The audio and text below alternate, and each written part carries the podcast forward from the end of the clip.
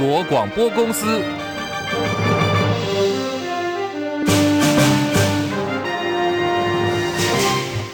大家好，欢迎收听中广新闻，我是黄丽凤。新闻开始，先来关注的是韩冰依旧是最佳人选。国民党台北市立委第五选区中正万华区立委参选人依旧不放弃征召前高雄市长韩国瑜的女儿韩冰。台北市党部主委黄吕锦如证实，市党部五顾茅庐，今天第五度约韩冰见面，要争取韩冰参战台北市第五选区的立委。国民党对于明年立委选举的提名人选纷纷确定，不过现在看。看起来，唯独在台北市第五选区一直都是悬而未决。北市党部主委黄吕锦如为此已经跟韩冰先后会面过四次了。今天呢，要再度跟韩冰见面，同时也希望韩国瑜一同来说服韩冰。黄吕锦如表示，党主席朱立伦也认为说，韩冰会成为国民党的骑兵。国民党籍台北市长蒋万安被媒体问到这件事情，也强调党一定会推出最强的候选人。国民党台北市中正万华区市议员应晓薇坦言，从来。都没有放弃让韩冰参选，他跟韩冰见面也谈了好多次，在今天真心希望能够帮韩冰解决一些问题，赢下中正万华区的立委这一席。二零二四总统大选，国民党总统参选侯友谊在最近的民调依旧持续低迷。国民党立委郑丽文抛出了侯下韩上，希望前高雄市长韩国瑜能够出来救国民党的选情，把新北市长侯友谊换掉。传出侯友谊竞办执行长金普聪打算要祭出党纪。郑丽文今天接受了中广新闻千秋万世节目主持人王浅秋的访问，他说：“我不知道哦，我自己是犯了哪一条党纪，不能够去支持韩国”我也觉得很奇怪，我到底是犯了哪一条党纪啊？呃，不能支持韩国瑜吗？党内都有人公开讲要支持柯文哲了，跟郭台铭了，他们都不是党员呢，甚至于是别党的党主席耶。那为什么反而要希望韩国瑜出来？呃，要受到最大的压力呢？郑丽文说：“他承受了非常大的压力，选择继续说下去，是因为觉得这两三个礼拜是选情最关键的时间点。国民党不要再假装说危机不存在，这个时间点应该要保护侯市长，不要让他在这场的选战当中被牺牲掉，也不要去攻击郭台铭跟柯文哲了。要来保留的是再也整合的空间。不满郑丽文喊话说要换侯，掀起蓝营茶壶里的风暴。国民党籍立委参选徐巧芯也出手了，他反呛。”郑丽文说：“当时讲侯友谊就是最强的母鸡，强迫党中央去提名的人是你。那么现在第一个讲说要换人的也是你，到底是怎样？”徐小青说：“这次呢，他挺侯友谊，呼吁党内应该要团结一致，想办法要来突破现状。”民进党立委高嘉瑜遭到前男友林炳书暴打，逼他在母亲的灵堂下跪拍摄私密影像，一审依照伤害、伪造文书等十三罪，合计判刑两年又十个月。案件上诉到了二审高等法院，高院今天宣判驳回了林炳书的上诉，维持原判决，也就是两年又十个月的有期徒刑。由于林炳书先前已经被羁押了两百二十六天，如果这个判决确定的话，只要再服刑十四天就可以自由了。来听高嘉瑜的最新回现在的这个法律的呃判刑，当然远远没有办法去呃弥补对于我们过去所受到的伤害哦，去做任何的补偿。那尤其是我们也没有感受到呃加害者他的呃歉意，或者是他对于整件事的呃反悔或者是反省。好，我们所听到是高嘉瑜讲了，法律远远没有办法来弥补被害人的伤害。而今天林炳书没有自己到场听判决，由委任律师陈鼎新说，林炳书没有放弃和解，也对于造成被害人的伤害跟社会资源的浪费感到抱歉，造成这个社会的资源以及司法资源的耗费，那以及对于这个被害人的伤害，再次致上最诚挚、最深沉的歉意。还是会等收到二审的判决书后，跟当事人讨论研究，那再说定。来看的是今天台北股会强弹，通膨降温，加上台股强涨有两百多点，新台币盘中也强弹了一点五角多。最新的财经讯息广告回来之后，继续的提供。另外，在天气方面，台湾本岛、台南十一县市有高温灯号，各地多云到晴，午后大台北地区可能会有雷阵雨。这里是中国广播公司台北三十四度。中广新闻网 News Radio。现在时间来到十三点零六分，我是黄丽凤，欢迎大家继续收听新闻来一点三十分钟全新闻，提供给您的是今天重要新闻，包括国际、财经、政治、民生一次掌握。非常谢谢大家正在收听广播，也感谢正在观看 YouTube 直播的朋友们。好，大家都帮我们按赞了吗？请大家帮我们按赞、订阅、分享，多刷留言板，扩大中广新闻网 YouTube 频道的触及率。好，持续来关注的就是现在在亚洲各国最新的一个财经。新资讯。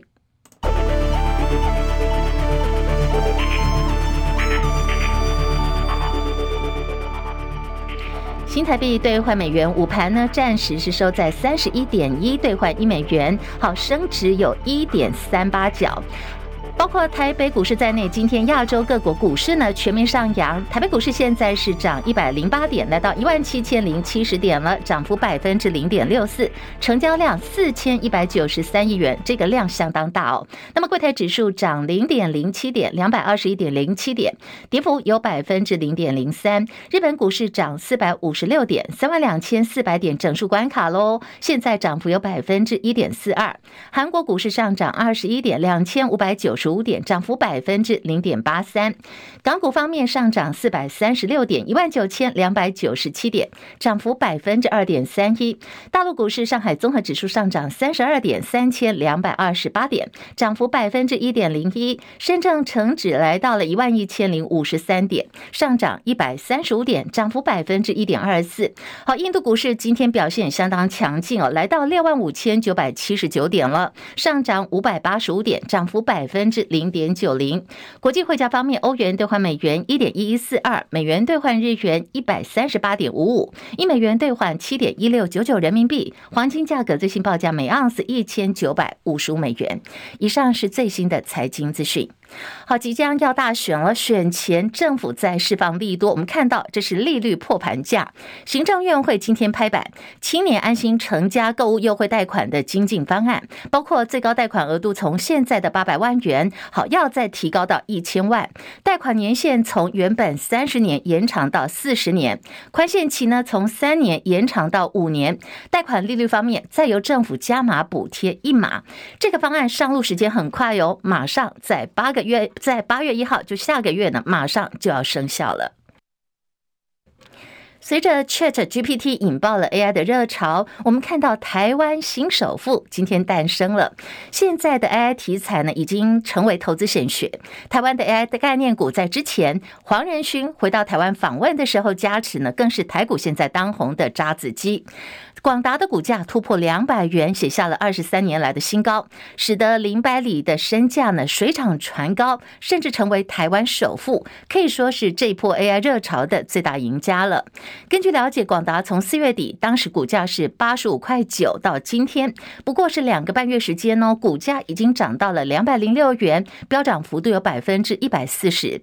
而根据彭博亿万富豪指数跟富比士即时富豪排行榜这个资料，我们看到现在林。百里身家突破了九十四亿美元。好，计算机拿出来打一打哦。如果换算台币呢，是两千九百二十三亿台币，超越了张聪渊、林书鸿还有郭台铭这些富豪。现在的林百里是台湾首富，也是这一波 AI 热潮底下呢最大的一个受惠者。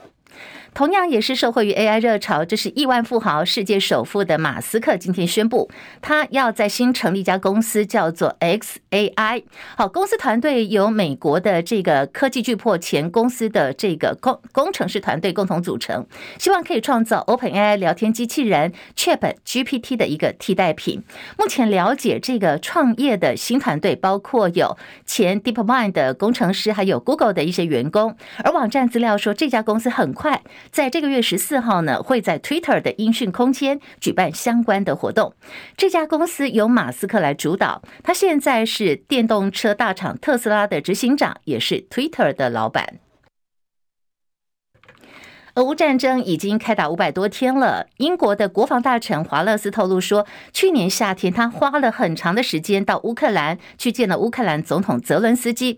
可是他说他没想到，泽伦斯基给他一大张武器的愿望清单，他很生气哦。当时就直接告诉乌克兰的高层说：“我不是亚马逊呢。”华勒斯建议泽伦斯基在收到西方国家援助的武器时，最好还是要心存感激。而北约在立陶宛维尔纽斯所举行的峰会落幕了，美国总统拜登批评俄罗斯总统普亭，以为俄乌冲突会导致北约的分裂。不过到现在呢，俄乌战争打了五百多天，北约还是一直坚持住，保持团结。拜登说，北约对于大家共同的未来是更加重要了。齐海伦报道。美国总统拜登在北约立陶宛峰会之后发表谈话，他表示，俄罗斯总统普亭认为北约的团结会在第一次测试时崩溃。普亭认为民主领导人会很软弱，但普亭错了。拜登说，美国和北约一起挺身而出。从战争开始，他和北约以及欧盟的领导人都保持接触。从那时开始，盟国持续支持乌克兰捍卫完整和主权。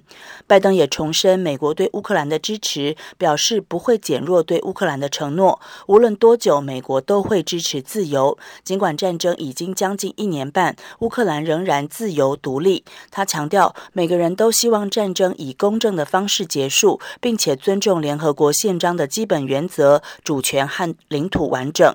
拜登也说，俄罗斯明天就能透过从乌克兰撤军来结束这场战争，承认边界，并且停止对乌克兰进行不人道的攻击。但不幸的是，俄罗斯至今为止对外交结果没有表现出任何兴趣。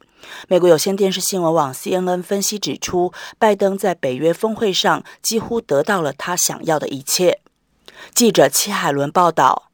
我们持续来看的是，万万没想到白饭争议会延烧这么多天了。不仅是热炒店跟学生道歉，宣布了无限期的停业，还一路延上到了对岸去了。北科大资材营有二十七名学生日前到台北市市民大道上有一间热炒店去吃饭，因为白饭供应量的问题，引发了白饭之乱，在今天已经烧了第六天了。那么热炒店老板昨天贴出新公告说他要停业了。北科大资材营的脸书粉砖更是被愤怒的网友洗成了一点五颗星，紧急关闭。台湾白饭之乱被许多人转发到了大陆微博，现在。对岸的网友就来调侃说：“台湾人民之前吃不到蛋，那么现在连白饭都不够吃吗？”有人吐槽说：“台湾年轻一代的素质差，过去为了吃免费的寿司就去改掉名字，现在又因为白饭吃不够就啊啊叫。”那么日前有北科大学生还发起了第一届饭桶王大赛，累积了三万多块钱的赞助奖金。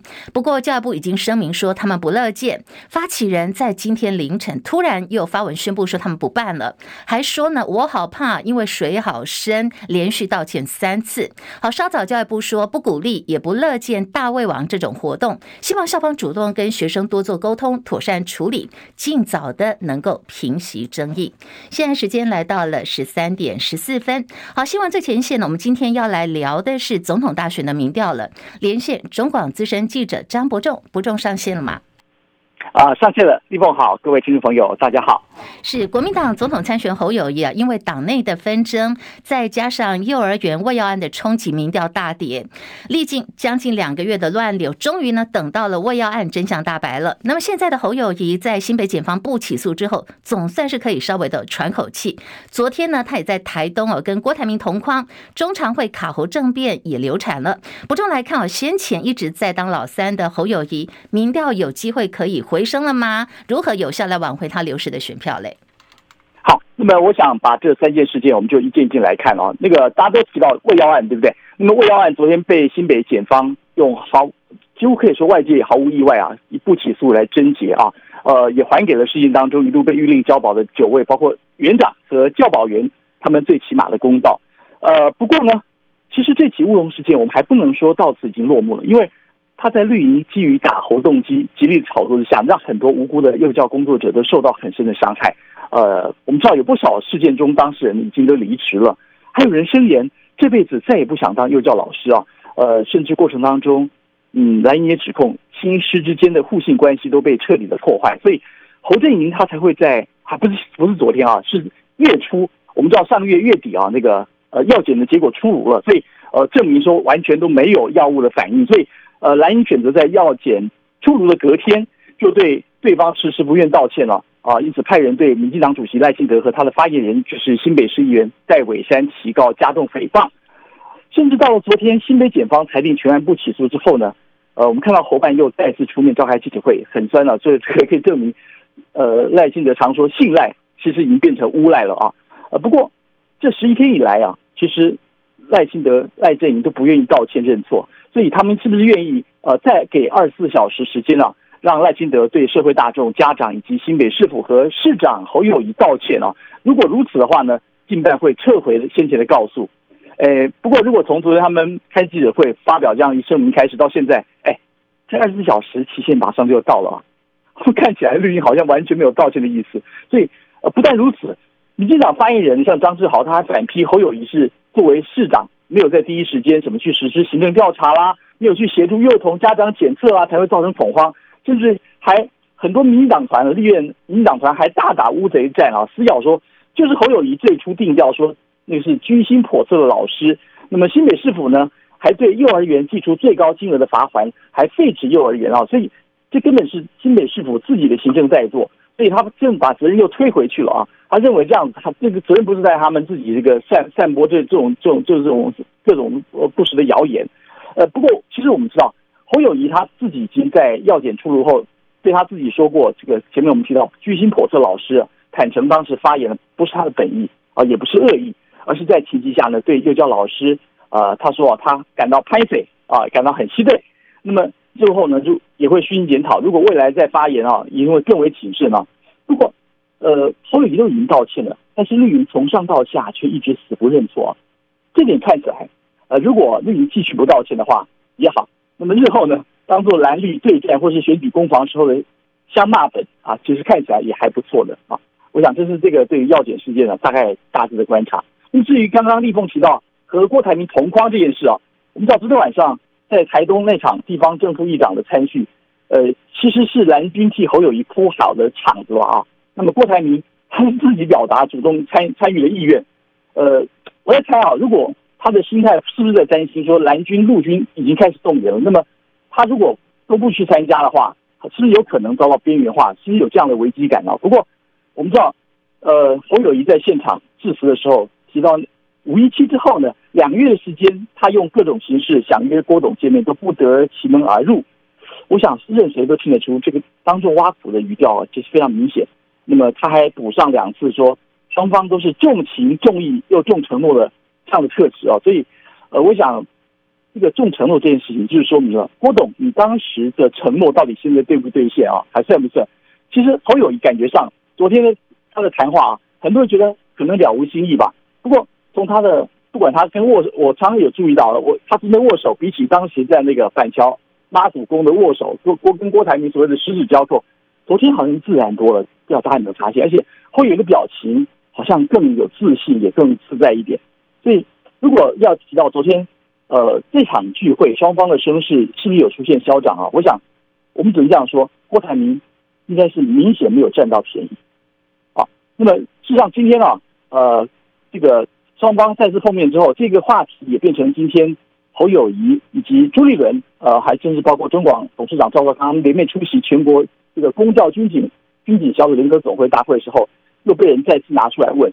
所以像这样的一个一个一个作为，其实慢慢累积出来，侯友可能可以慢慢改变他以往外界对他的一些观感。啊，我但是比较有趣的是，今天不管是侯友谊本人，或是这个朱立伦。他们被问到这件事情的时候，他们并没有延续金小刀。我们知道金小刀进来啊，呃，被认为说开始批锅，甚至有人形容是毁锅啊，有这样新的路线啊。但是他们好像重新回到争锅立场，所以他们两个人都对郭董又重新回到表达肯定啦，也认为这是一件好事啦，是。就是呃，同异口同声呼吁说，团结并肩作战可能更重要。好，这是这件事情发展。好，伯仲，我们想问的就是说，你刚刚提到金小刀啦，金小刀性格很强悍嘛。那么对于这个蓝军的整合会造成什么样的化学变化？其实大家都很好奇哦。你的观察会一路下去是你侬我侬呢，还是你走你的路嘞？伯仲，我觉得金小刀金溥聪加入侯团队之后啊，其实外界很清楚的会发观察得出来。呃，先前外界的那些。应该说是朱立伦主席最早定调的一些对于跟郭台铭以及对于这个柯文哲阵营他们之间如何保持距离、如何建立互动关系啊？呃，我可以说金溥聪加入团队之后，好像很明显慢慢都改掉了啊，可以说改弦易辙，而且很清楚转向。现在外界会用这样的一个说法，说是鬼锅、打柯以及尊韩啊，这个尊韩是后来才发现的啊，就是说，呃，目前呢，在我们尊韩到底有没有具体的成效，目前还看不太出来。至少韩国瑜到现在还敲不定和侯友谊或者侯建宜见面的时间啊，还还常常会呃怎么样联系联联系不到。不过我们可以发现到整体啊，我们看到，当然这也包括了金小刀对于整个侯建宜内部的整顿，包括人事方面跟他的整个一些责任的归属啊，整个作战士气感觉上已经被带起来啊。同时呢，我们刚刚提到了这个对绿营在幼儿园喂药事件中犯错啊，他也能非常毫不留情的呃，不管前面的要检出炉或者后方后来检方不起诉，呃，能够立刻该打官司就打官司，该要求道歉就要求道歉，所以。感觉上各方面的攻守啊都越来越到位，所以这方面如果未来能够成为一个竞选的主轴的话，我们接下来当然也很期待看看这个七月份啊，我们知道每个月现在开始各大民调都会陆续出炉了，所以我想是不是有改变，可能接下来民调就会告诉我们结果。好，非常谢谢伯仲的观察跟分析啊。那么现在如果蓝营能够成功的整合韩国瑜、郭台铭，对于侯友谊必然是一个大补丸哦。可是主导操盘的金溥聪也说了大大把大大白话，他说韩国瑜呢可能就是心结未解，那么这个郭台铭也不是第一次了，所以能够努力就努力吧。好，延烧两个月的新北市板桥幼儿园喂药案，我们刚刚都听到伯仲有讲哦，现在绿营一点。要道歉的意思都没有。好，在今天呢，新北市的副市长刘和然在记者会上就直接点名副总统赖清德，也是这一次呢，民进党参选总统的候选人赖清德。赖清德当时说彩虹药水的言论是荒谬的。他说：“赖清德，你来道歉有这么难吗？”这段时间里面，其实很多的政治人物所造成的恐慌，因为他的推波助澜，他的影响力更大。我要拜托赖副总统，您有三个角色。民进党党主席，中华民国这一任的总统候选人，可是你不要忘了，你还有一个角色，叫做中华民国的副总统。您的一言一行，你的一举一动，都会造成这个事件可不可以好好的抚平？彩虹药水戒断症状从您口中说出来，我自己都觉得非常的不可思议，非常的讶异。道歉有这么难吗？好，新北市政府今天也公布了相关的行政调查结果。教育局局长张明文说，经过调查，这个园所并没有不当对待幼稚园孩子们的情况，会主动撤销废止立案的许可这个行政处分。同时，依照规定会主动提供协助，必要的时候呢，也会来帮忙申请国家赔偿。得知到园长老师们都没有被起诉之后，幼儿园的业者吉德堡总公司说，感谢司法跟所有认真的公职人员。可是家长。们现在还是有些疑虑的。家长说，送检毛发采样时间呢，跟家长验尿验血的时间是比较晚的，所以难以分辨是否已经因为时间而代谢掉。而且根据小朋友体内有检出毒物成分的时间，再往前去推估，当时确实不存在教室里头监视器的画面，所以他们说呢，还会再继续讨论来厘清真相。马英九基金会邀请中国大陆五所大学的学生们来到台湾交流，经过连续折冲多次，终于获准了。根据指出，蔡政府现在还是认定说这可能是一个统战的活动，因为要来到台湾的三十七名的老师跟学生当中来点点名哦，里头有北京大学的党委书记，有北京大学的团委书记，至于说这些学生是经过挑选的，很多人呢可能都有共青团的背景，属于大陆的样板青年。并不是对岸学生自由来台的一个营队。对此，马英九办公室驳斥说：“我们刻意去邀请这种人吗？第一次听到哦，而且还说统战之说呢是根本站不住脚的，喊话蔡政府不要再去走抗中跟抹红的老路，要真正的支持两岸全面性的恢复交流。”中国大陆的通讯商华为，二零一九年开始遭到美方的制裁，它的手机业务就从那一年的顶峰一路呢往下跌，跌到谷底了。那么现在有最新消息说，华为是打不死的蟑螂哦，因为它的五 G 手机要透过自主性的设计，中芯国际制造晶片的帮助，预定在今年年底前他们要卷土重来。不过呢，对于这个低良率啊、产能有限、经济效益的问题，现在也是华为。必须要来解决的几个关键性的问题。国内的 Me Too 运动不断，行政院会在今天接近中午的时候拍板通过《性别工作平等法》、《性骚扰防治法》跟《性别教育平等法》、性平三法的修法。好，下一步呢就要送到立法院去审议了。在刑事方面，我们来看一看啊，比较重要的一些法令规定的内容，比如说利用。全是性骚者加重其刑二分之一，最重达到三年；民事赔偿最高可以达到法院判定求偿金额的五倍。行政罚则增订，雇主是性骚行为人的时候，最高要罚一百万元。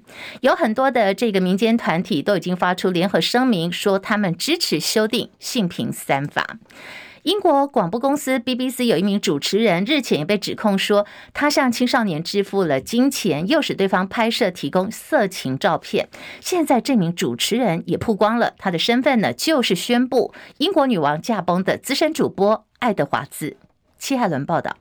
一名英国广播公司 BBC 主持人遭到指控，向一名未成年人付钱索取色情照片。根据报道，这名主持人是 BBC 当家资深主播爱德华兹。爱德华兹的妻子发表声明表示，他因为严重的心理健康问题正在住院治疗，而且将住院一段时间。爱德华兹是 BBC 收入最高的知名主播之一，近年来主导英国重大新闻的报道，包括英女王伊丽莎白二世去年九月辞世、皇。是婚礼、选举以及二零一二年伦敦奥运。爱德华兹的妻子说，发表声明主要是出于对他心理健康的担心，还有保护他们的孩子。声明中说，爱德华兹近年来一直接受严重抑郁症治疗，而过去几天发生的事件让情况更恶化。他严重发作，将留在医院一段时间。声明也说，希望这能结束最近媒体对于其他 BBC 主持人的猜测。英国警方表示，没没有发生刑事犯罪，不会采取进一步行动。BBC 正面临爱德华兹对员工不当行为的新指控。BBC 总裁戴维向员工发送了电子邮件，表示内部调查将会持续，目前警方不再介入。记者戚海伦报道。好，现在这个性丑闻的主角身份曝光哦，他是一个国宝级的主播。另外，在香港方面，香港也发生了一宗性侵案，警方调查之后呢，拘捕了在监狱工作的七名惩教人员。根据了解，这是一名三十一岁的女子。上个礼拜六，她跟好多朋友到一个短租单位举行 party，那么就喝酒啊，喝一喝，然后完了之后，到第二天凌晨，朋友们陆陆续续离开。